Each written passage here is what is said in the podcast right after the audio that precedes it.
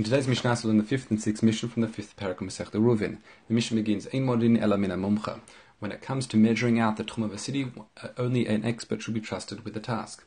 Another explanation, by the way, that the Bartenura brings is that when one begins to measure from a particular point, if you remember, in yesterday's Mishnah, we said if they reach an obstacle, that they can't simply consume it by bridging that gap or, or, or bridging that obstacle, but they can if they move to the left or the right, then they should do so, albeit temporarily, and then move back to the line of which they were measuring.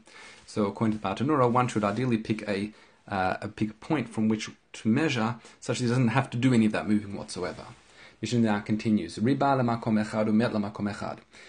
one measured, say, from two different locations along one face, and one look one uh, one measurement point actually gives it a greater distance to the other then Mishnah says, Shomim lamakom shuriba. What we do is we go by the measurement or the marker that was placed for the greater distance.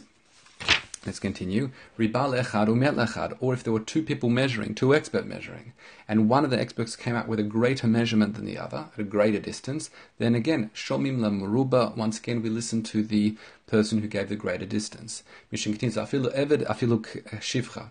Even a servant or a maid servant, say knani, meaning non-Jewish ones. In this context, we say ne'namalim. They would certainly be trusted to, if they said nomen lomar ad kan tchum Shabbos. If they said ah the Tchum Shabbos, you want to know, it was up to such and such a point. In other words, we saw such a person measuring it, and he was he measured up to this point. So in that case, we trust them, their their their testimony, if you like, even though maybe in other contexts they're not trusted. When it comes to Shabbos, they are. Why? When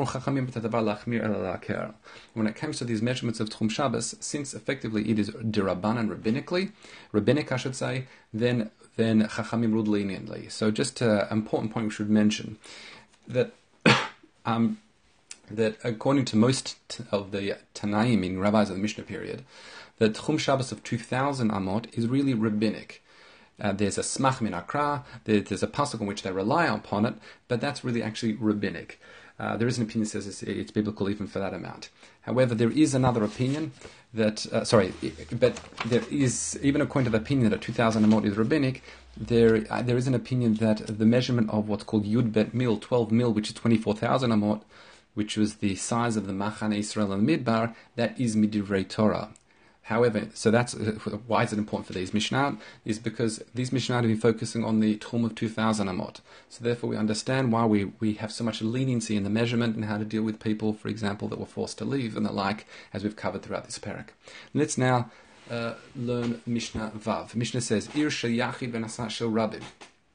If we have a city of a Yachid, meaning a person owned a city and rented out certain apartments or, or housing, and it became a public one what's this mission talking about?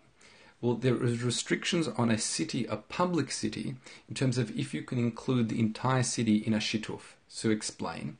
A city that is completely walled, we treat the, and it's a, it has gates that can be closed and like, we treat the entire city as like a mavoy. Therefore, one would theoretically be able to do a shituf mavoy, thereby, thereby now enabling everyone in the city to carry.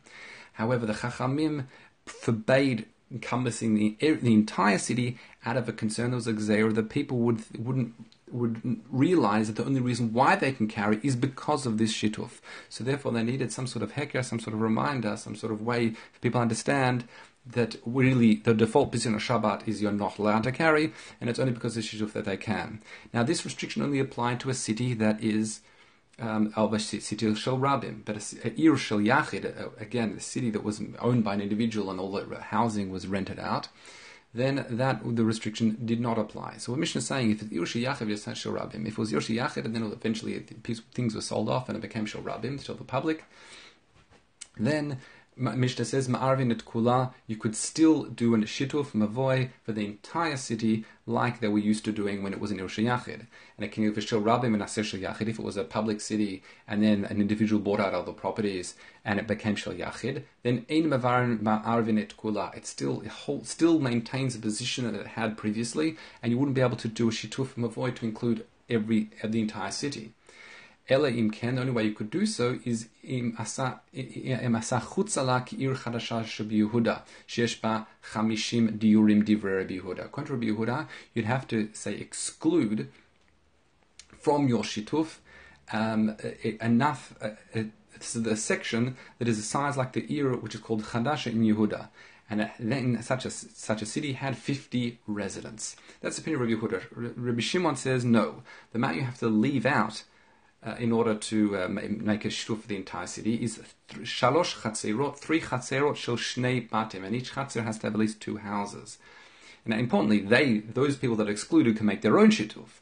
However, one would not be able to include. Sorry, one would have to exclude them if you want to make a shituf for the whole city.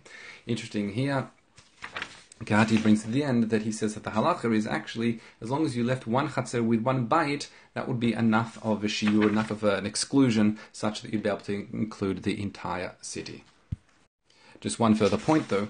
At the end, uh, the Bartenura here cites the Gemara that says if it's a, if a city, even a public city, that only has one opening, one entrance, then that would still have the status of a uh, it, it, would still have, it, would, it would be considered like an irshal yachid, like a uh, private city, and you'd be able to make a shituf for the entire city. Those are the Mishnah today.